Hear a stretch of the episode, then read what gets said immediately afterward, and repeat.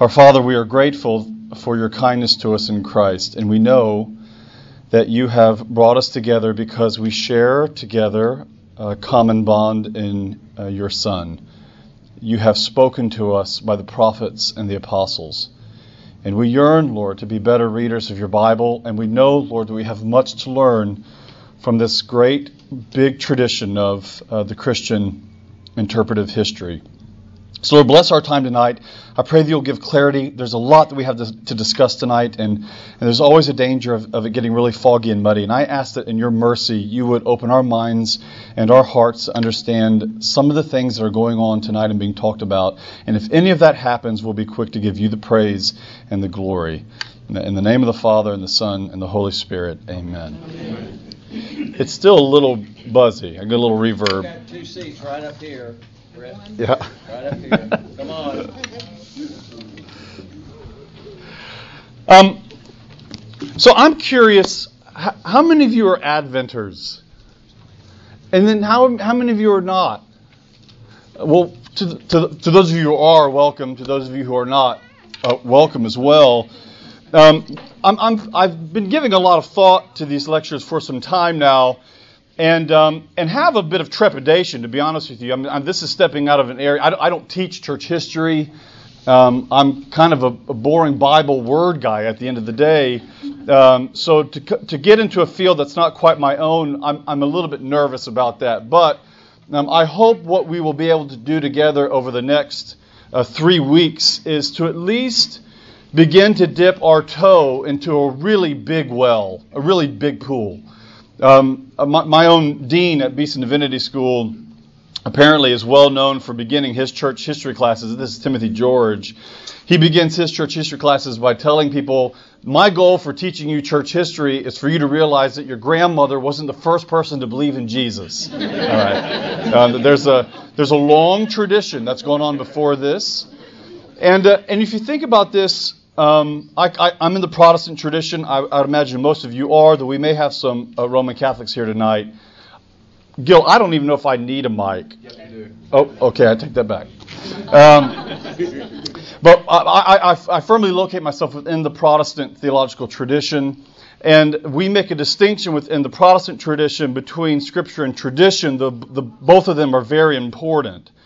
Um, and, and there's a, a lot, lot, lot, of debate on this in the Reformation period, but Scripture um, and tradition both are necessary, the one to the other. I think that's important to say, but not in a uh, bilateral relationship. That is, Scripture is the norming norm within the life of the church. It is, to put it in other terms, the speaking voice of God to the life of the church, and tradition is the hearing ear. And tradition sometimes, many times, hears it very well. And it would, it would be good for us in the life of the church to take time to listen to the way in which the Spirit of God has spoken in the history of the church through the, the prophets and the apostles. Now, we also would be quick to say that there are times when the tradition gets it wrong. Uh, the hearing ear can go off. And that's where the Holy Spirit, through the Bible, continues to pressure and communicate his own self giving presence in the life of the church. And so both of those are very important matters. Yes, tradition can hear it well, tradition doesn't always hear it well. The ongoing life of Bible study is important in the life of the church.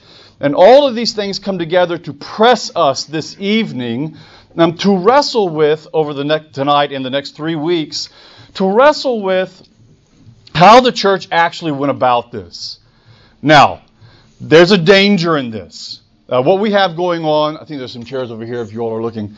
But what we have uh, going on for the next four weeks is really, uh, let, us put it this way we're, we're going on a picture gallery tour.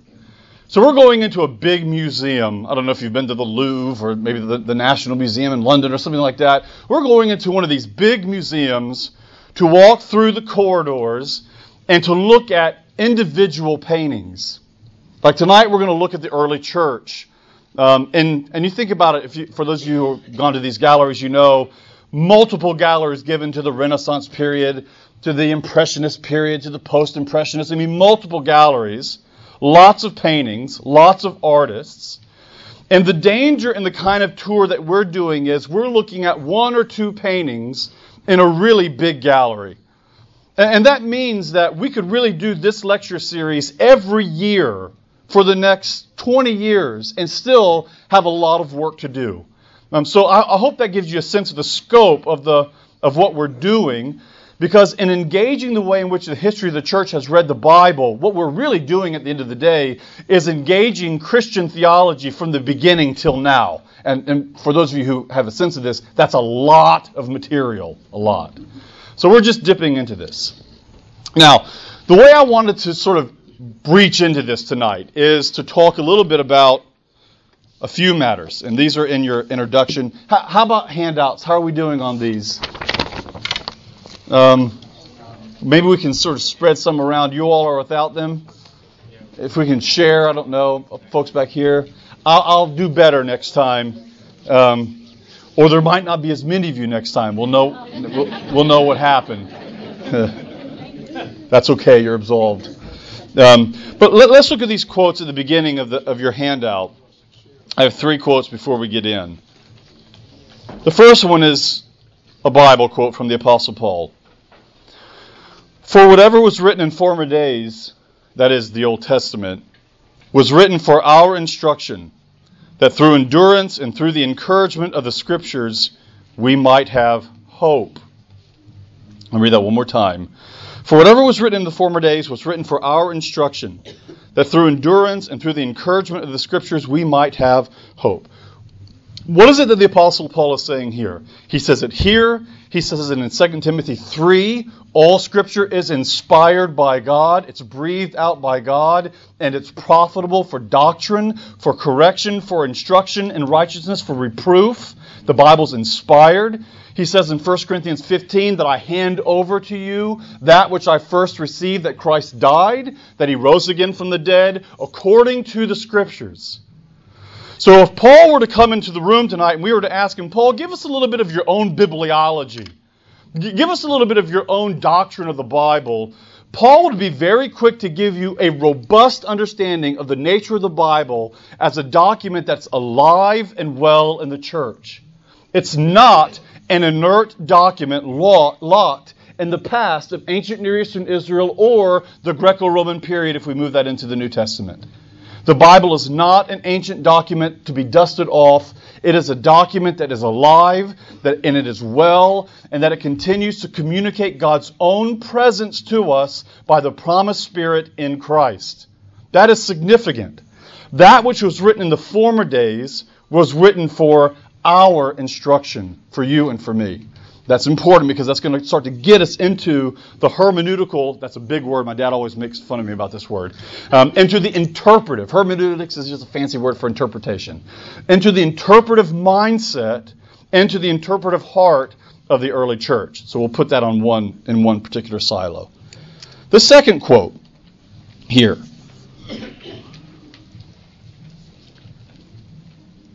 I think the background music, by the way, adds a little bit to the to the evening. So uh, th- this comes from uh, Brian Daley.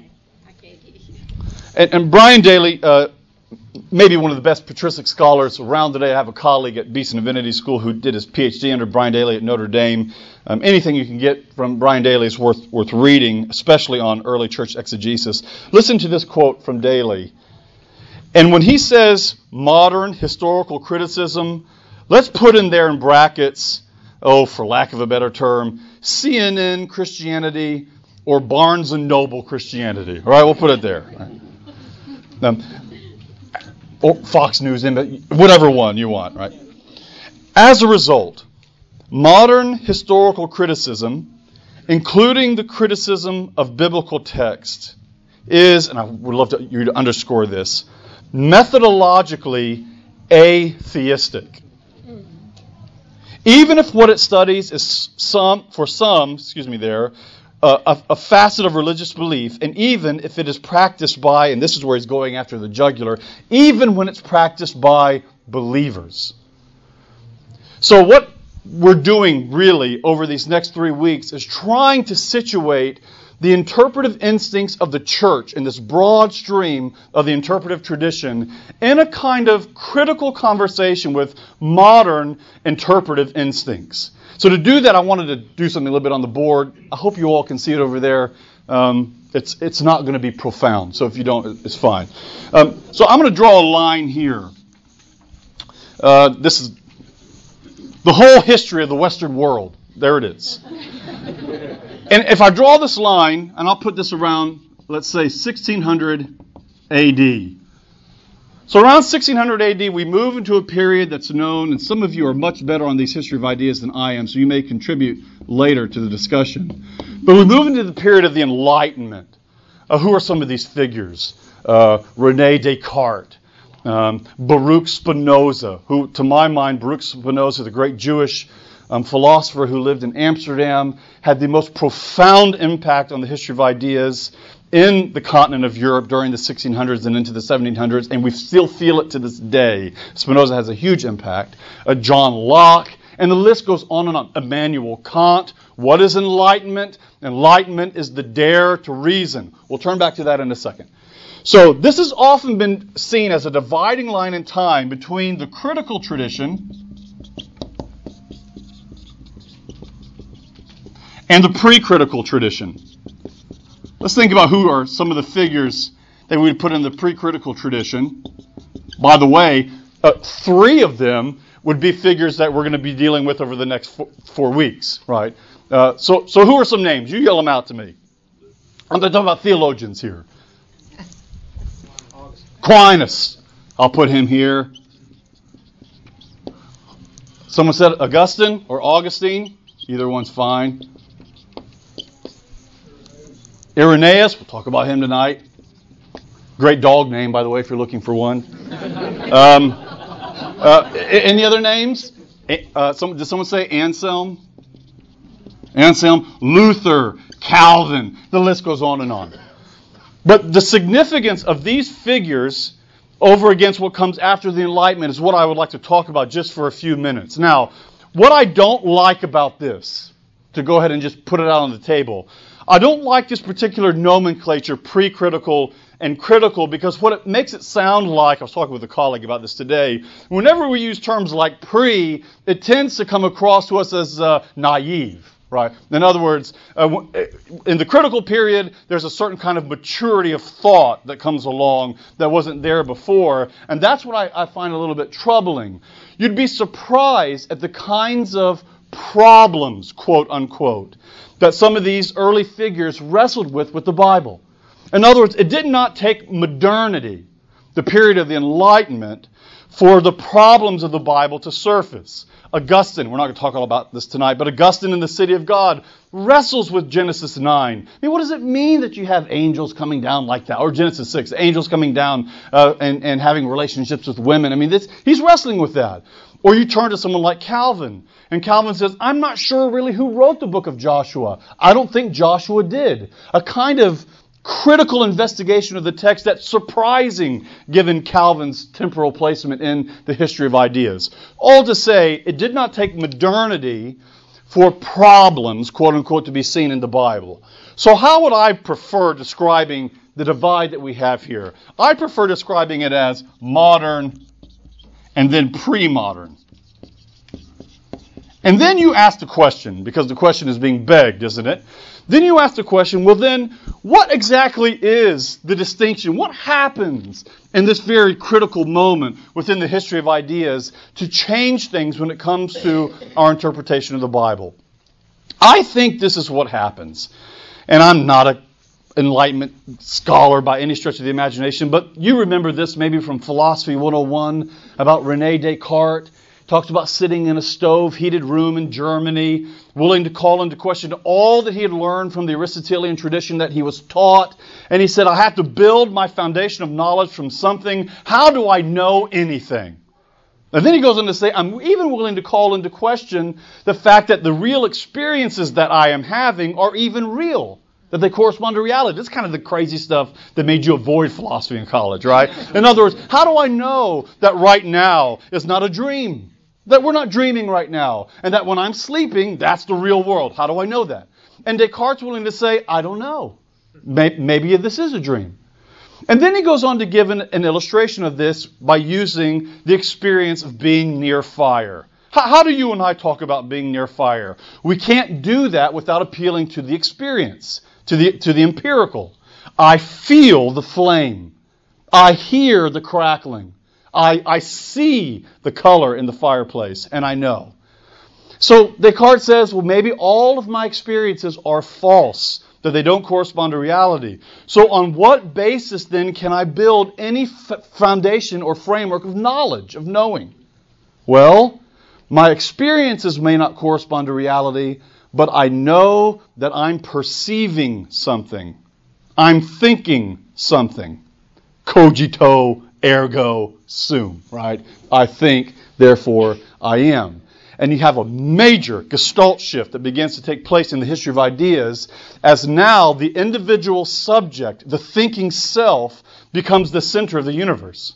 So, how does this have an impact on biblical studies? Primarily in the figure of Baruch Spinoza, who then goes on to say, and if that is the case, if the single subject myself is the means by which all of reality is adjudicated, how then do I move on in my study of the Bible? Answer The Bible tells me nothing about the real world. The Bible only helps me understand how to love my neighbor. That's it. In some sense, the birthing of the liberal tradition took place way back there.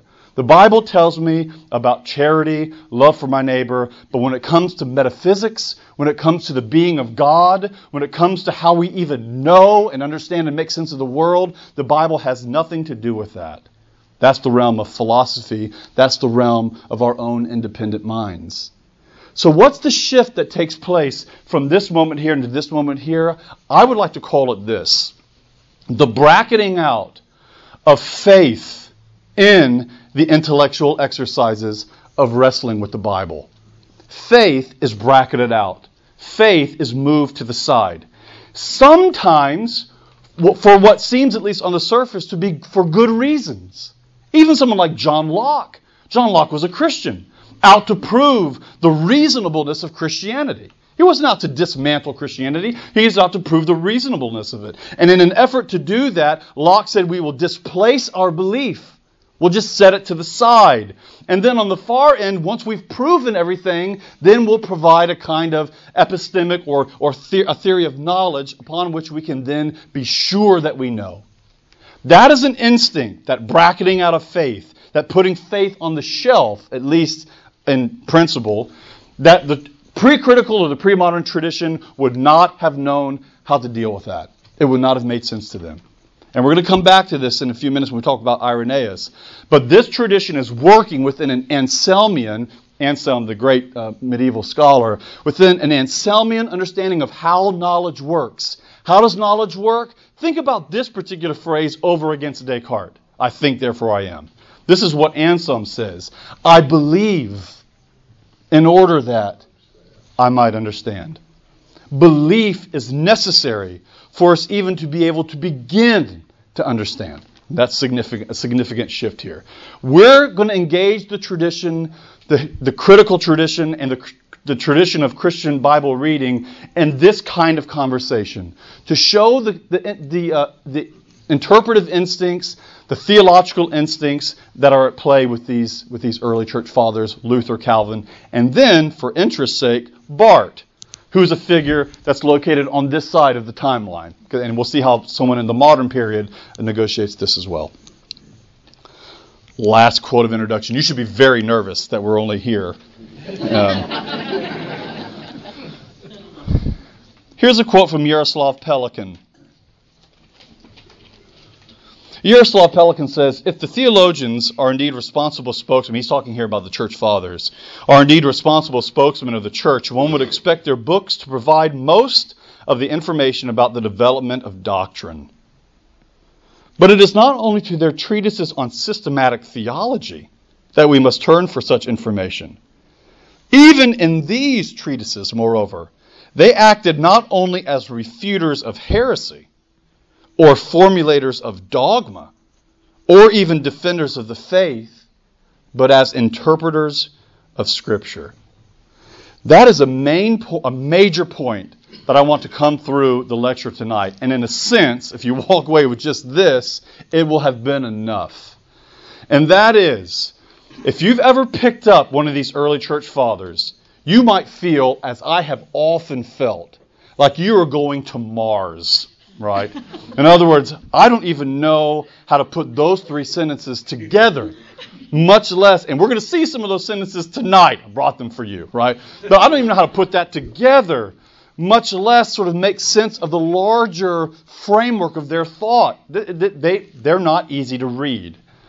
But the main point that I want you to take away from this is we might tend to think that they're abstract, philosophical theologians hovering somewhere in the netherworld of abstract thinking. That is not how they would have identified their own task. I do not believe that.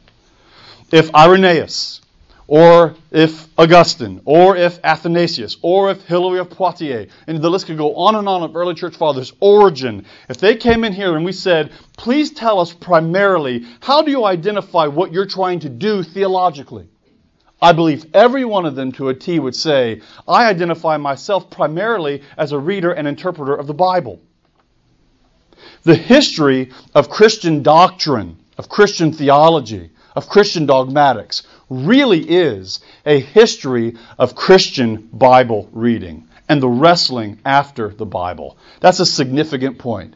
If Augustine comes in here, uh, and we'll talk about Luther and Calvin later, but especially Luther and Calvin, if they came in there and you said, Calvin, I really liked your institutes. Well, you know what Calvin would say? He'd say, I'm glad you like the institutes. They only meant to serve one purpose to help you get into the Bible and to spend the rest of your time in the Bible. And then what does Calvin do? For the rest of his life, he spends his time doing Bible commentary. This is a significant matter for, I, I think, understanding what's going on the, in the early church, and that is these were men who were wrestling after the faith, seeking the mind of God in the Bible. In the Bible.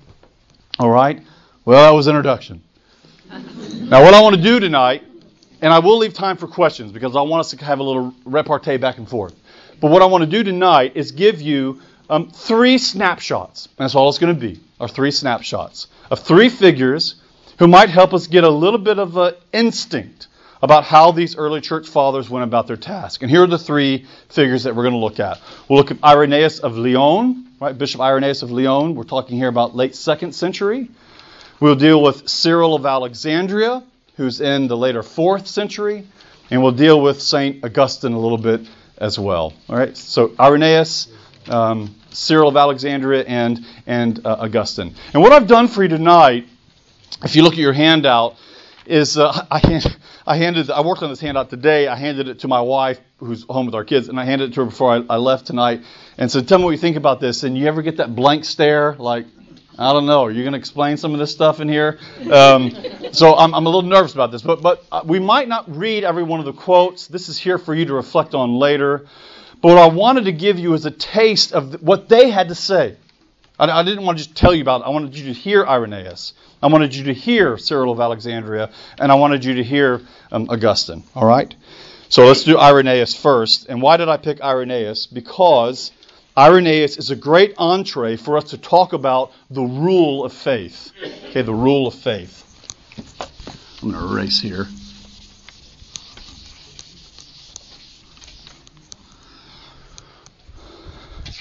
Here's this longish quote. It comes from Irenaeus' book on the apostolic preaching, which I guess I should do a little side commercial real fast. Um, I don't know if you know this series. It's the popular patristic series that's out with St. Vladimir's Press. I think this book was $10 on Amazon. Um, it's an outstanding series. They're doing great work of translating early church fathers and presenting them in a way that's accessible for, for people like you and me. Um, so I commend that to you. This is, this is an excellent treatise on the apostolic preaching. So I'm, I'm quoting from here. And this is what Irenaeus says about the rule of faith. Therefore, lest we suffer any such thing, we must keep the rule of faith unswervingly and perform the commandments of God, believing in God and fearing Him, for He is Lord, and loving Him, for He is Father. Now listen to this. Action then comes by faith. As Isaiah says, if you do not believe, you will not understand. Does that sound familiar? It sounds like Anselm, doesn't it? If you don't believe, then you're not going to understand. And the truth brings about faith, for faith is established upon things truly real, that we may believe what really is, as it is. And believing what really is, as it is, we may always keep our conviction of it firm. Since then, the conserver of our salvation is faith, it is necessary to take great care of it, that we may have a true comprehension of what it is. I, I tell my students at Beeson Divinity School, and this is frankly being a little bit naughty, um, but I tell them in various exegesis classes, another big term, which basically means reading and trying to understand the Bible, what it's saying. So in these various exegesis classes, I will tell students, you do realize, don't you, that every heretic had a Bible verse on their side. Right. Or I'll put it to them in a little bit more provocative way. Exegesis, reading the Bible without the rule of faith, what the fathers called the regula fidei, the rule of faith, or the canon of faith, the canon of faith. Reading and exegeting the Bible without the rule of faith is the first road to heresy. tell them that. I mean, you realize this, right? That these early church Trinitarian debates were Trinitarian debates that were after a certain understanding of the Bible. Arius, that great fourth century heretic who argued that there was a time when Jesus was not, or that was his claim. There was a time when Jesus was not. He is higher than we are, but he's lower than the Father. That Arius had a few Bible verses on his side. Namely, a verse like Proverbs 8:22. This is another sort of provocative things I do with my students. If you were to write a paper on the Trinity, and I were to tell you, go write a paper on the Trinity, would you ever turn to Proverbs to try to wrestle with the Trinity? Athanasius did. Arius did. A battle for the Trinity in the early church traded on how one understood Proverbs 8:22, that wisdom was created. For Arius, there's a proof text number one. Of course the Son was created. It says it right in Proverbs 8. And then Basil, the Great, and Athanasius come along and say, but that's a misunderstanding of that particular text in light of the rule of faith and the mind of the Bible as a whole. So we have a ruled reading that's been given to us within the history of the interpretive tradition. I'll appeal to Irenaeus here again, and I'll tell you what this rule is in a second, or at least give you a little framework of it. But this rule of faith, Irenaeus, in his book Against Heresies, which is going after the Gnostics and the Marcionites, in his book Against Heresies, Irenaeus comes along and he says, the rule of faith um, is like uh, a mosaic. I mean, you think about this in the ancient Greco Roman world. Say you wanted to order a mosaic of Caesar Augustus to put into your house. And so you order that from Rome or, for, or maybe from Athens, wherever it is. And the great mosaic maker, the tile maker, puts it together. Then he has to break it apart and he sends it to you with an instruction manual. And when that instruction manual arrives, you open it up and you put it together, all these various bits together, so that when you're done making the mural, you have the king on the wall and not a fox or a dog. That was what Irenaeus said.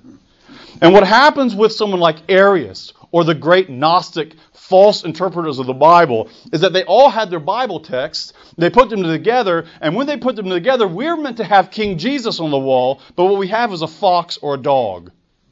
It's not a ruled reading. It's not a regular reading. It's very important. And what's significant about this from what Irenaeus says in this first quote are two things. Number one, there's a challenge to us in the church to hold fast to the rule of faith unswervingly because faith is the means by which we know. And that's the second point, is there's a significant matter of knowledge here. This rule of faith creates for us an ability to know. So then now you're asking, well, what is the rule of faith? I'm glad you asked. It's the next quote here. Oh, I'm sorry, it's the next one by Irenaeus. We'll go back to Bear in a second.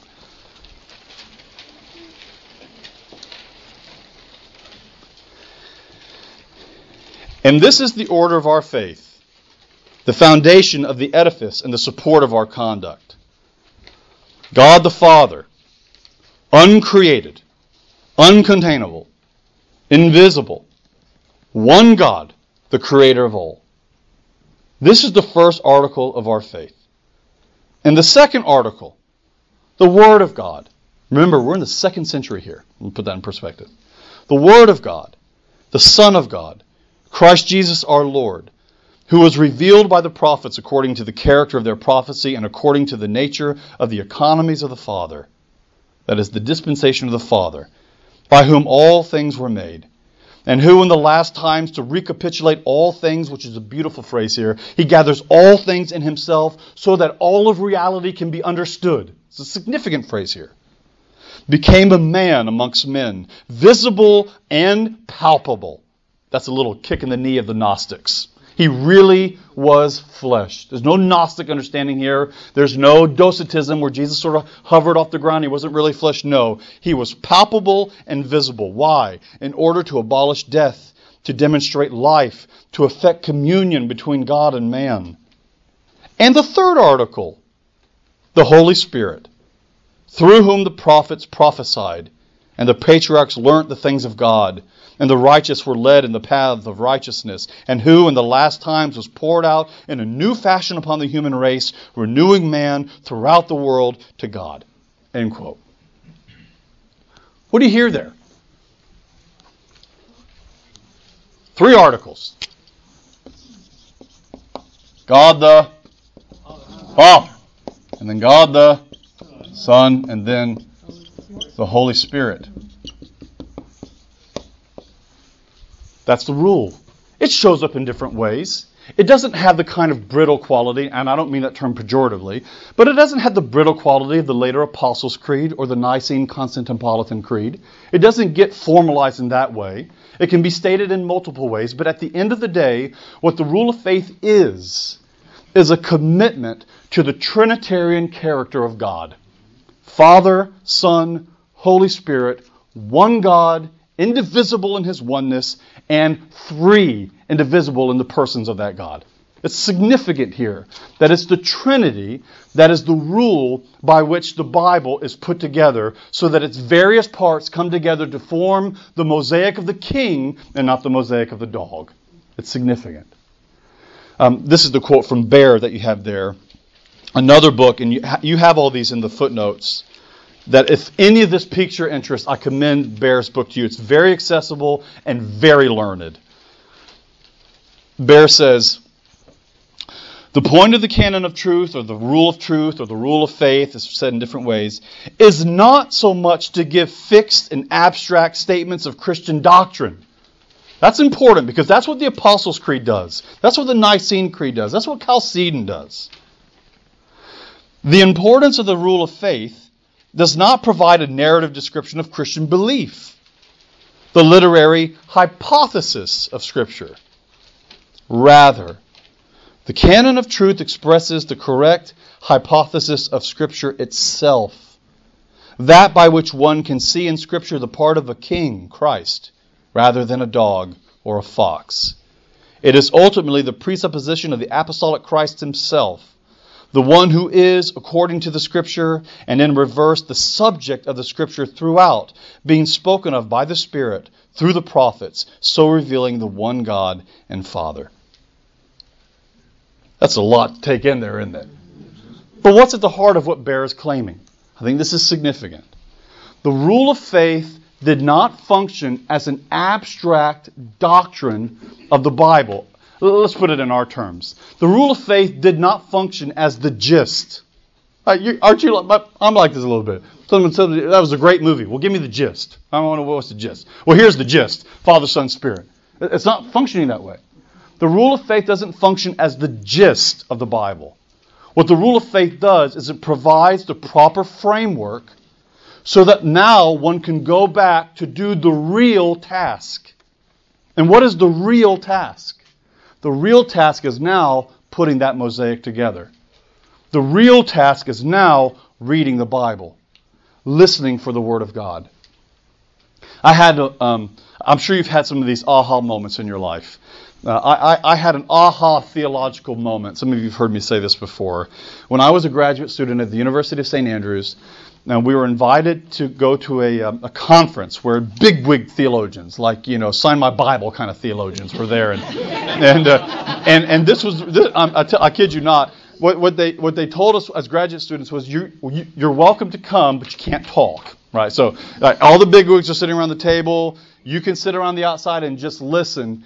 And uh, John Webster, who teaches at the University of Aberdeen, probably one of the better constructive theologians of our day. I have a lot of time for John Webster, and was giving a paper on the clarity of the Bible. And of course, you know, for Bible scholars who are in the room, it's like, well, what, what, what do you mean? I mean, I, are you working me out of a job here? I mean, if the Bible's so clear, then what, what do I need to do? And so this big name Bible scholar raises his hand and he says, uh, John, can you please tell me, then what am I doing as a Bible scholar if the Bible is clear? And by the way, we'll talk about the clarity of Scripture later. But what, what am I doing if the Bible is clear? And it was, was like the air evacuated the room. And Webster looked at him in a very non pretentious, simple, and I thought rather modest way, said, Well, I kind of hope you're doing what every Christian is doing when they open their Bible and that is you're listening for the Word of God. And it was like, can I see the exit, please? Right? Um, it was a, it was one of those. It was the, the profundity of that was in its simplicity. That's the function of the rule of faith. Not, and let me be very clear here, not to move us away from the Bible to abstract discussions about Christian theology. The force of the rule of faith is to provide for us a theological framework so that we can go back and continue to live all of life wrestling with the Bible. Christian theology too often makes a beeline away from the Bible to talk about something else. The church fathers would have looked at that in a cross eyed way. Why? Because where is theology done? Where do we do the kind of doctrinal thinking in the life of the church to give us a sense of what it means to live life before God and to live life with one another? Where do we do that? In abstract theological systems? No. In the continued and elongated engagement with the Bible itself. I'm going to give you another book plug here. I brought this one. If you're, again, if your interest is piqued and you only have Amazon funds for one book, I would recommend this to you Sanctified Vision by John J. O'Keefe and Rusty Reno. Those of you who are uh, addicted subscribers to First Things might know the name Rusty Reno. He's the new editor of uh, First Things. Um, this is an outstanding introduction to the to um, patristic interpretation. I make my students read it at Beeson. Um, it's a it's an outstanding book, and they talk about those matters in there. So to wrap up here on the rule of faith, and then we'll press on. What we learn from the rule of faith is that the rule of faith is both constraining and unleashing at the same time. How does it constrain? It constrains because if your reading of particular texts runs contrary to the claims that are given to us in this doctrinal formulation, then you have run counter to the character of who God is. Think about the language of Colossians 1:15 talking about Jesus. And he is before all things. That is a significant matter for the way in which we interpret the Bible. Matter of fact, it changes the whole game. Do you believe that Jesus, who is now fully God, fully man, that the Logos, who in time became flesh, preceded the Old Testament and preceded even its composition? This is where Robert Jenson, American theologian, said it, and I think in a rather provocative way, but in the right way. Why do you think the Pharisees were so befuddled by the fact that Jesus taught the Old Testament with such authority? How can he teach with such authority like this? And what was the answer that Jenson gave? Well, because on the first level, he was the author. it's like, wow, he was the author. It didn't come as a surprise to him. He understood the imperatival force, the charismatic, preaching, spiritual force of the Old Testament. Why? Because he was its author. And if we believe that that's the case, if we believe that God's triune character precedes even our understanding of it in time and space, that He is triune from eternity past, then this is a significant matter when it comes to who we're talking about when we talk about God. I get nervous, by the way, when people start talking about God. I don't know if you do. God this, God that. I'm like, okay. At some point, someone please very quickly bring the names Father, Son, and Holy Spirit into this conversation, or I don't know who we're talking about anymore. It's very important that when we start talking about God, we recognize that the God of the Old Testament and the God of the New Testament are one, and His name is Father, Son, and the Holy Spirit. Significant. Changes the way in which we interpret. So it's constraining. If it rains against that, then it's problematic. But it's also unleashing. Why is it unleashing? Because now it allows the whole of the Bible to come together in this mosaic that on its own we might not have seen this. It allows us to see a kind of interpretive depth to the Bible that on first glance we might not have understood. Paul talks about this in 2 Corinthians 3 as the veil that's over our hearts that now in Christ has been lifted. It's Jesus sitting with the disciples after the road to Emmaus and opening up the law, the prophets, and the Psalms and explaining himself from beginning to the end there, which I hope to see someday on instant replay in heaven, if they have that. Bible study with Jesus. It's got to be great. All right, I've, I've knocked the juice out of that one. Next part here Cyril of Alexandria and figural reading. I'll just take a few seconds on this and then get to our last point a few seconds. I, am in the middle of a class at, at Beeson Divinity School with um, several students. One, one, of them is here. Jay, where are you? Where, where, okay, there you are.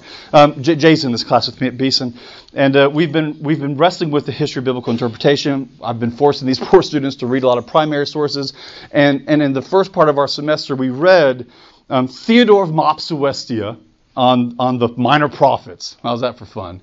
And then Cyril of Alexandria, and try to read them side by side. And I actually found Cyril of Alexandria the great defender of what we'll call single subject Christology. Chalcedon, fully God, fully man, in one person. Jesus is one person, not a schizoid. He's one person who's fully God, fully man. Single subject, two natures. Very, very important. Well, Cyril was the great theologian behind this, and uh, his commentary on Jonah is rich. But I wanted to read this to you.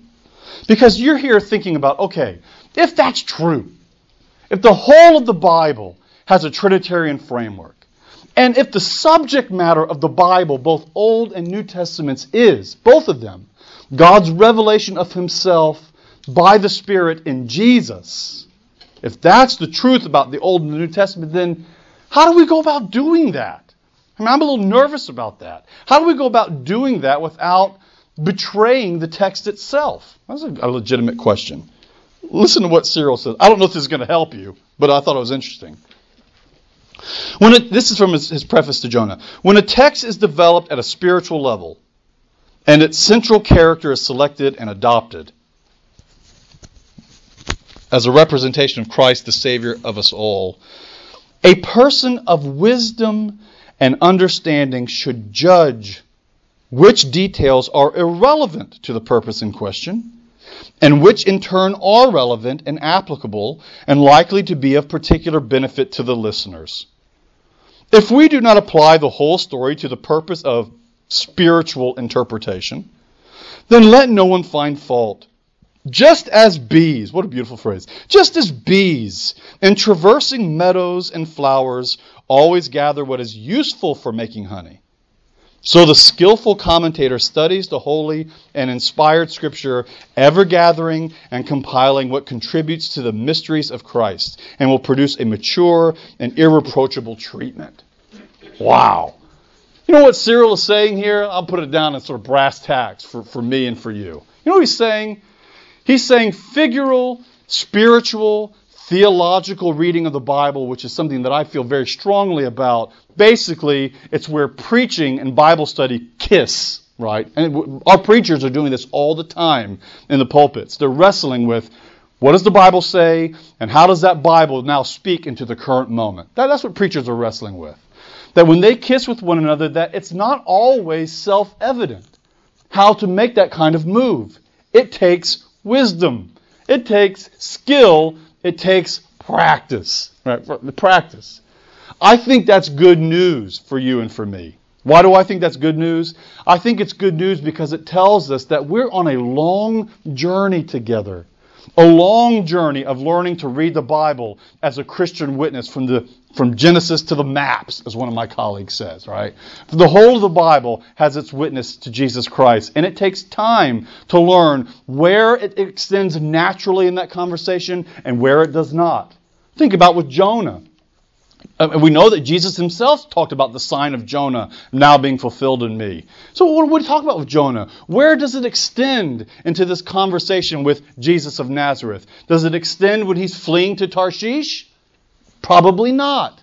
Does it extend to when he's throwing a temper tantrum in chapter 4? Probably not there either. But in other places, there is a natural extension, and it takes wisdom to wrestle with that. Do I have a quote by Reno in there as well? All right, this and then we'll move on. For the church fathers, the unity of the Bible and the basic commonality of the diverse details of their exegesis or their reading came from the conviction that Jesus Christ is the fulfillment of the law and the prophets. So, how is it now that I can go back to the Old Testament with Moses and with Abraham and with David and with Isaiah and Daniel and Ezekiel and Jeremiah and Malachi and not just one this is maybe me being a little naughty here not just one or two psalms here or there but the whole of the psalter as the living voice of Christ for his people. How do I do that and why do I do that? What provides warrant for that? What provides the warrant for it is the confession and the belief that Jesus Christ is the fulfillment of all of the law and the prophets. And that doesn't mean that, this is my way of phrasing it, that doesn't mean that we try to go and find Jesus under rocks and trees. Right? He's there, right? He's there, right? It's not that kind of thing. What it is is a, a sensitivity, beginning to develop a theological sensitivity to the whole of the Bible having its ultimate subject matter in Jesus. I'll give you an example of this, just one. Think about this strange phrase in Matthew where it quotes Hosea 11 out of Egypt, I have called my son. And it says, and when Jesus went down to Egypt, do you remember this story, right? Joseph gets a dream, goes down to Egypt. And then it says, when Jesus went down to Egypt, it fulfilled that prophecy. Out of Egypt I've called my son. Now, where does this get tricky? It gets tricky because when I go to Hosea 11.1 and I read Hosea 11.1, I realize, uh-oh, that's not a prophecy. That's a description of something that happened in the past. It's a reference to what? To the Exodus. So what's going on here? How can Matthew say that this is now fulfilled? Answer, I think, at least as I sort of make baby steps toward this, answer, because Matthew understands the whole of Israel's history Israel's election, Israel's exodus, Israel's call to be something, Israel's failure and rejection, all of it to find its fulfillment, its overflowing reality in the person and work of Jesus. And you see that, don't you? Where Jesus then goes up on a mountain, right? And he starts giving what? An understanding of the law, the Sermon on the Mount. We see it, don't we, when Jesus is immediately thrust out into the wilderness. And what happens in the wilderness for how many days? 40 days and 40 nights. He's out there being tempted by who? By the devil. And he comes out victorious. Whereas Israel, they were out in the wilderness for 40 years. It didn't go so well. Right? But he comes out victorious. Is he just doing that to do it? No. Jesus is acting on this grand redemptive stage, being, incarnating Israel, both for Israel and for the whole of the world. That's the beginning of a way in which we begin to see it's not just little texts here and there that witness to Jesus, but the whole of the Old Testament canon. Right? Third one. We're almost done. Third one. St. Augustine. Oh my. Um, another book recommendation to you here. All of my quotes tonight will come from the New City Press translation of On Christian Doctrine um, which or teaching Christianity, which is a translation of De Doctrina Christiana. Um, I commend this to you. It is rich. It's basically um, sitting with Saint Augustine and, and, and, letting Saint Augustine teach you how to read the Bible. That's what he's doing, and, it, and it's it's it's profound and it will be surprising. You'll read some of it, you'll go, goodness, I don't know if that's the move that I would have made, but um, it, go at it. So this section is called Augustine, the Scriptures, and the Piety of Reading. do three things and then we'll stop for questions. Number one, listen to this quote that Augustine gives to the gravity of the task of reading the Bible. But those who read them, that is, the Scriptures, in a light minded spirit, are liable to be misled by innumerable obscurities and ambiguities. And let's be honest, we can all say amen, right? I mean, come on. You commit to read the Bible. I'm going to read the Bible through this year. I get through Genesis. All right, I made it. I get through Exodus. That's pretty good. I get through Leviticus. Done. Right? That's done. It's hard. And to mistake the meaning entirely, while in some places they cannot even guess at a wrong meaning, so dense and dark is the fog that some passages are wrapped in. Well, thanks a lot, Augustine. This is all due, I have no doubt at all, to divine providence in order to break in pride with hard labor and to save the intelligence from boredom, since it readily forms a low opinion of things that are too easy to work out. So go get them, boys and girls. I think is what Augustine's saying, right? It's a hard task. And, and I think what, what Augustine is saying is similar to what John Owen said at the beginning of his classic work entitled The Death of Death of the Death of Christ. How's that for a title? Where Owen says, um, Dear reader, I warn you, right? If you're coming into this book to try to find entertainment in the theater like Cato did at going to the theater, you've had your entertainment, farewell. Right? Um, I mean, this is a hard task. There's a beware sign on the front of the doorpost of entering into Bible study, and Augustine warns us about that. We can't go into it light mindedly, we can't go into it haphazardly. We go into it with a gravity, a sense of gravitas. Why? Because we know what this thing is. These are the very words of life. This is what the prophet Amos said in Amos 7. You can do a famine of bread and water if you have to. But by no means let there be a famine of your word. Don't do that. Famine of, of, bread and water, okay. But a famine of your word, don't do that. And this is what Augustine is saying. This is a significant and, and a serious task not to be entered into lightheartedly or feeble mindedly. Look what he says in the second part here the clarity of Scripture. And he's going to soften here a little bit. Magnificent and salutary, therefore, is the way the Holy Spirit has so adjusted the Holy Scriptures that they ward off starvation with the clearer passages, while driving away boredom with the obscurer ones. There is almost nothing, in fact, that can be extracted from their obscurities which cannot be found plainly said somewhere else. That's great, isn't it? It's like, thank you, right? So you get into these Bible studies, and I, I found this to be the case for some of you who are at Advent. Um, you know, we finished over the past five weeks or so a study in the book of Galatians.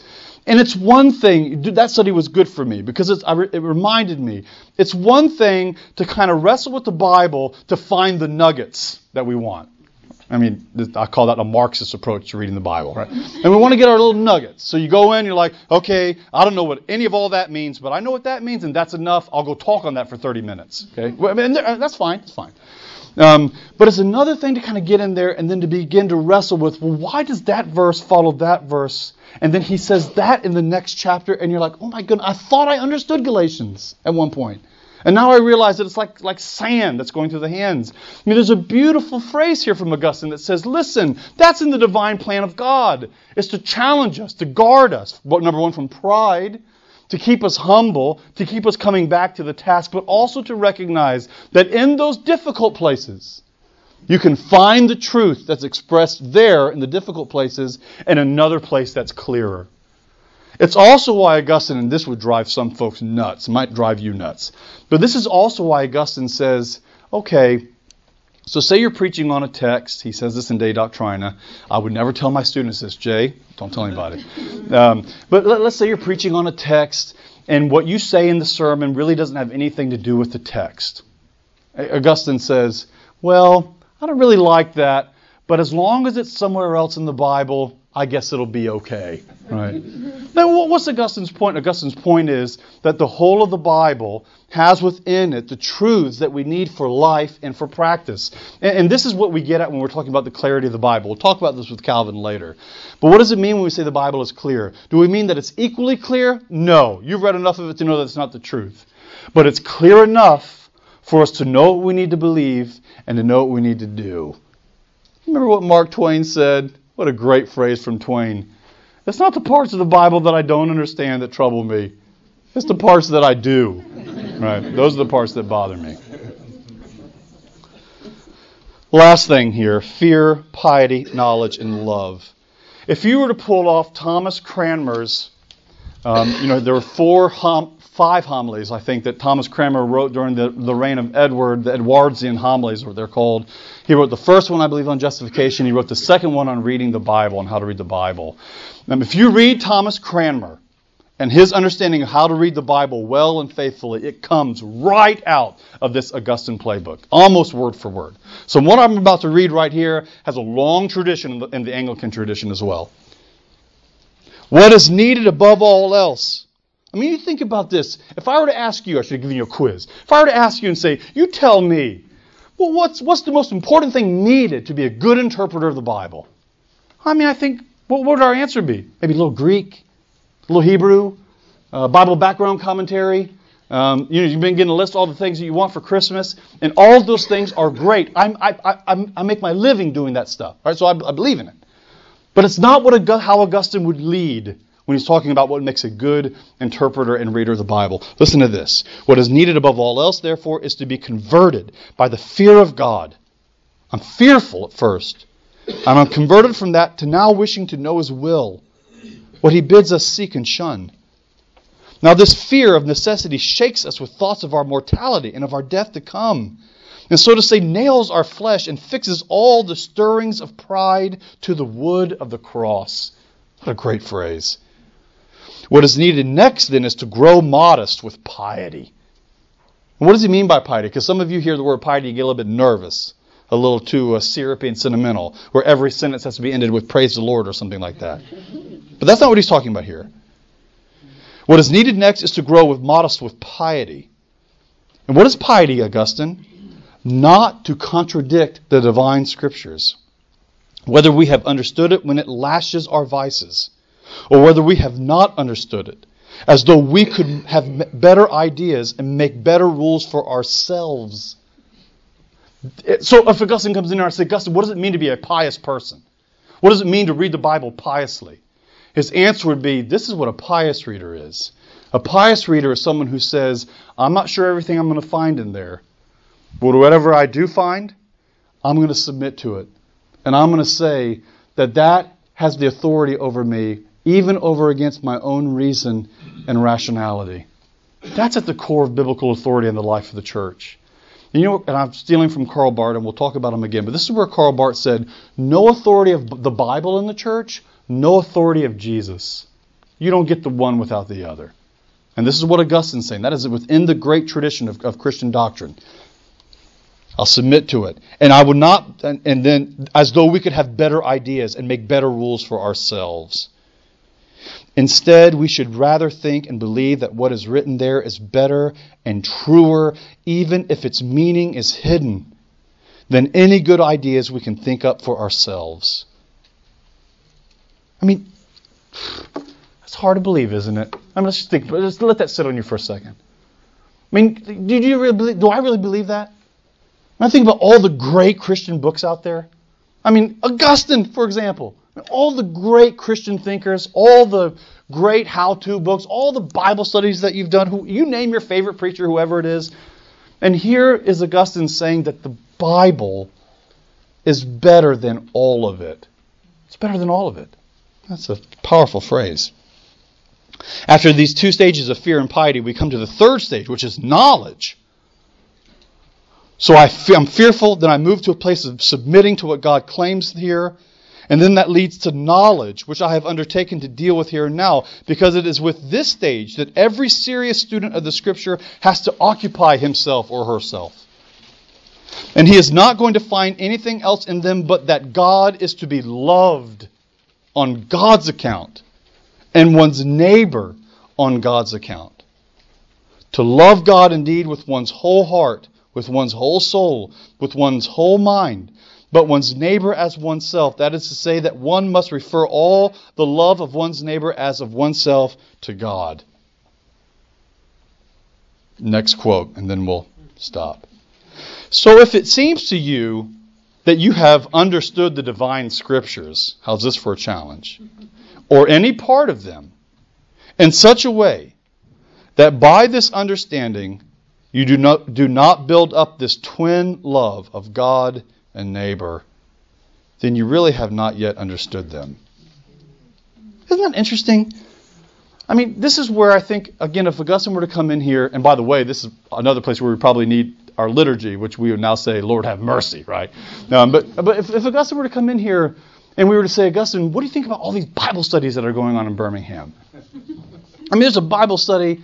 I mean, I, when I lived in Greenville, South Carolina, uh, Denny's was right around the corner. I mean, we called that like the house of prayer. I mean, there's more Bible study, more prayer going on in Denny's during the week. I mean, this is a Bible study. We live in the in the belt of the buckle of the Bible belt, however you say that. And what would Augustine say to that? Augustine say, well, that's great. I mean, of course, we were, we're seeking after God's own heart. But then he would quickly follow that by saying, but you do realize, don't you, that Bible study is not an end. Bible study is a means to an end building up love of God, a recognition of who God is and what He has done for us in Jesus that then forces us in freedom outside of ourselves to love our neighbors, loving God and, and loving our neighbor. That's the goal of, of Bible study. Well, oh, you've been patient. It's late. So, do you want to ask some questions? That went longer than I expected. I wanted to go 40 minutes, and look what we've done. I would just like to pause to say is that we'll be anticipate a little more what to expect next week. We'll be a little more prepared in terms of the air conditioning and seating arrangements and handouts. And, I'm hot. I don't know if you are. and, uh, so I apologize for not being completely ready. I'm, I'm really happy to see the turnout, but we'll be more prepared next week. One back Yes, sir. Well, this is a stupid question, but if Jesus was around for the whole Bible, why do you go from an eye for an eye to turn the other cheek? That's one of those simplistic things that I, it's always been a problem with me, one of the inconsistencies. If he's the driving force behind the theology there, it seems like such a Yeah. discrepancy. Yeah. Yeah, I think this is, and I, I, let's. Hold, I'm going to hold that question a little bit for Calvin because I think Calvin will help us negotiate that particular question because even though Jesus, or let's just say the triune revelation of God in Jesus, is the subject matter of both the Old and the New Testaments, there are still two different administrations of that covenant. And that's a significant matter because there is a strong amount of continuity between the Old and the New Testament, but there's significant discontinuity as well. And that takes a certain kind of um, interpretive sensitivity as well. So, uh, not to just sort of save that off, but let's hold that because I think Calvin will really help us negotiate that particular problem. And, and it's a live one. Yes, ma'am. The word fear actually means trembling, or is it totally in awe?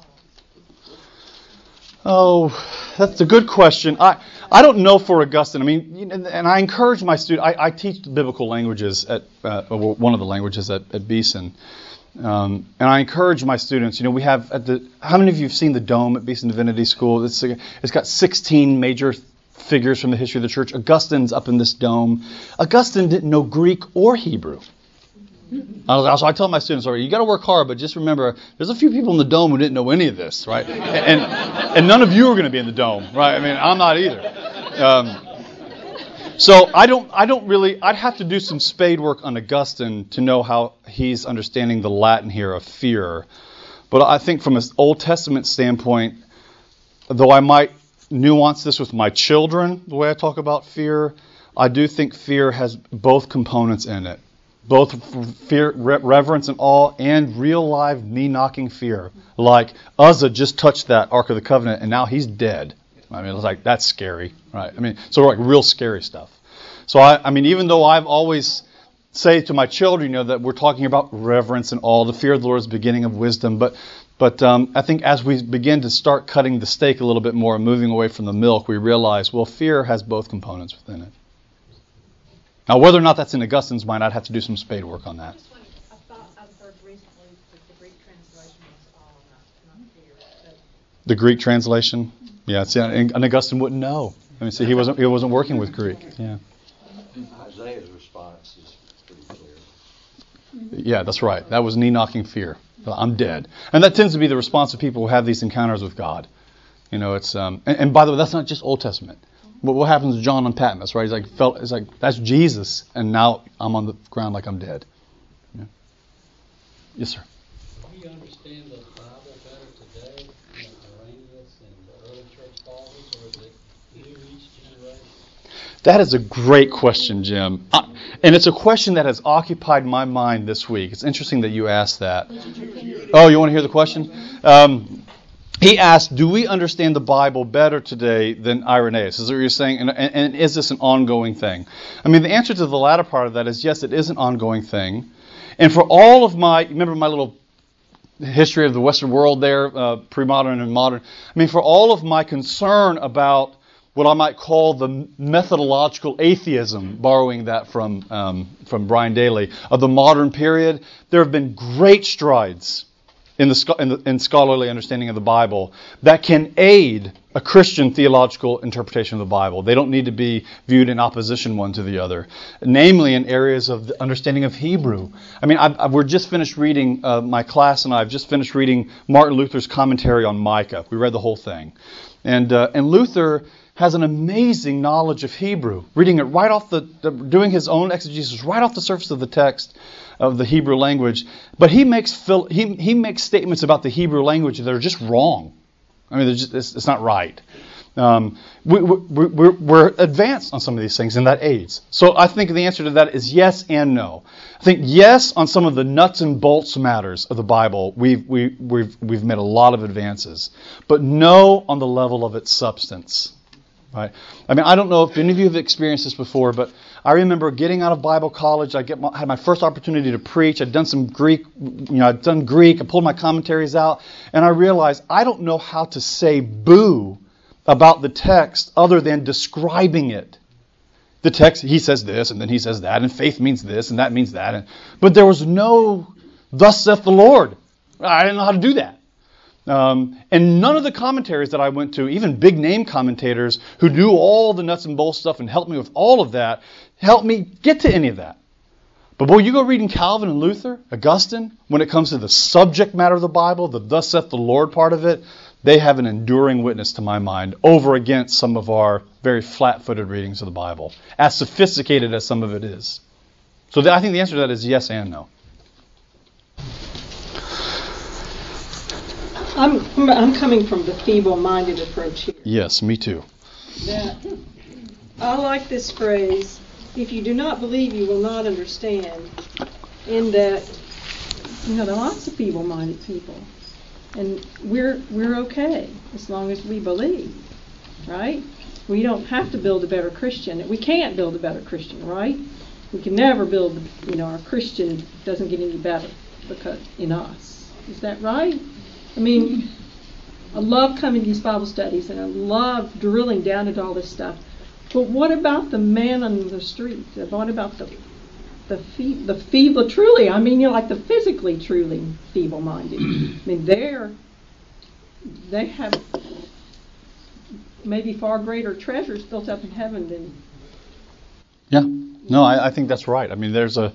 Um, I mean, um, well, I think about this in relation to my mother right? I mean, she's not. Um, I mean, my, my mother has, you know, got her GED when she was 28 years old. Uh, you know, she dropped out of high school, never went to college. Um, she, her mind is sharp, but she, she has no formal Bible training at all. But my mother reads her Bible every night. I tease her all the time. You read your Bible way more than I read my Bible. I mean, she just reads her Bible every night. And um, I think Augustine would say one needs to be slow to discount the wisdom that comes from a long life of following after the Lord and reading His Word. It's the classic sort of blue haired lady in the pew stuff. I mean, where you go, goodness, I never thought about the text that way. Now, it doesn't always work out that way, right? And this is where I still believe very much in the teaching office of the church. We have teachers that God has set apart to help guide us, but I think a teacher would not do well if he didn't uh, have or she didn't have the modesty and the humility to say, I, I, have, I need to listen. I need to listen to that. Um, because you never know what the Holy Spirit's work is in people's hearts and minds, and there may be insights on that text given their experience or multiple other issues that you, that you just haven't had and won't have. And that's significant, I think. That's why we interpret in community. We, we need, you realize this, we need each other to read, we need to read the Bible together. That's very important. Yeah.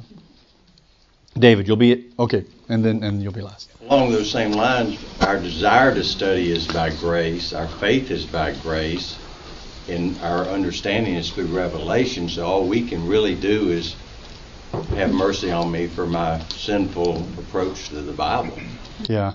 I mean, this is where, and again, I'm going to say that for the reformers again, because this is where I think Luther and Calvin would come in and say, yes, but learn Hebrew, work at Greek. In other words, do, the, do everything you can to understand the physical reality of that text, but also know that you can never make it happen.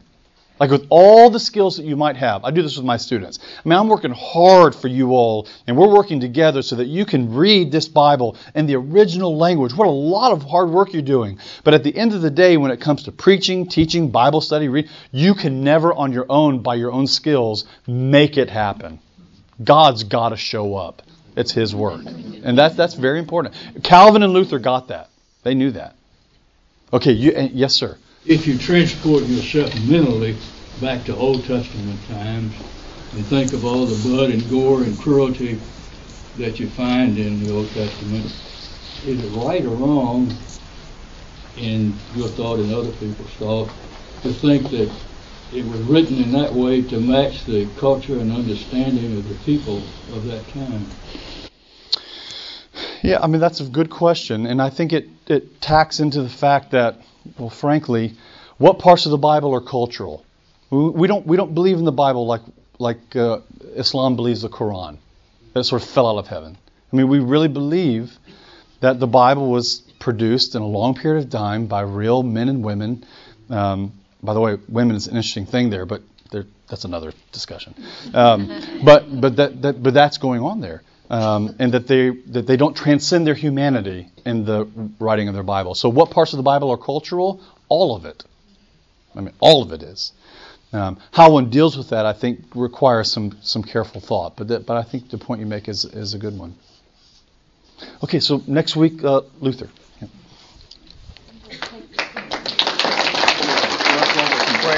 I'll close in prayer. All right, let me close this in prayer, and then we'll. So, Father, thank you for allowing us to have this time together tonight. And, and Lord, we, we just scratched the surface. And I, I pray that you will whet our appetites, Lord, to be lifelong students of your word. And, Lord, in the hopes and the belief that in a hundred years from now, if you tarry, or 200 years from now, or a thousand years from now, if you tarry, that there will still be men and women who are hungering to hear from you who are seeking to find your truth, your revelation, in the words that you've given us in the Bible. Lord, we thank you. In Jesus' name, amen. amen.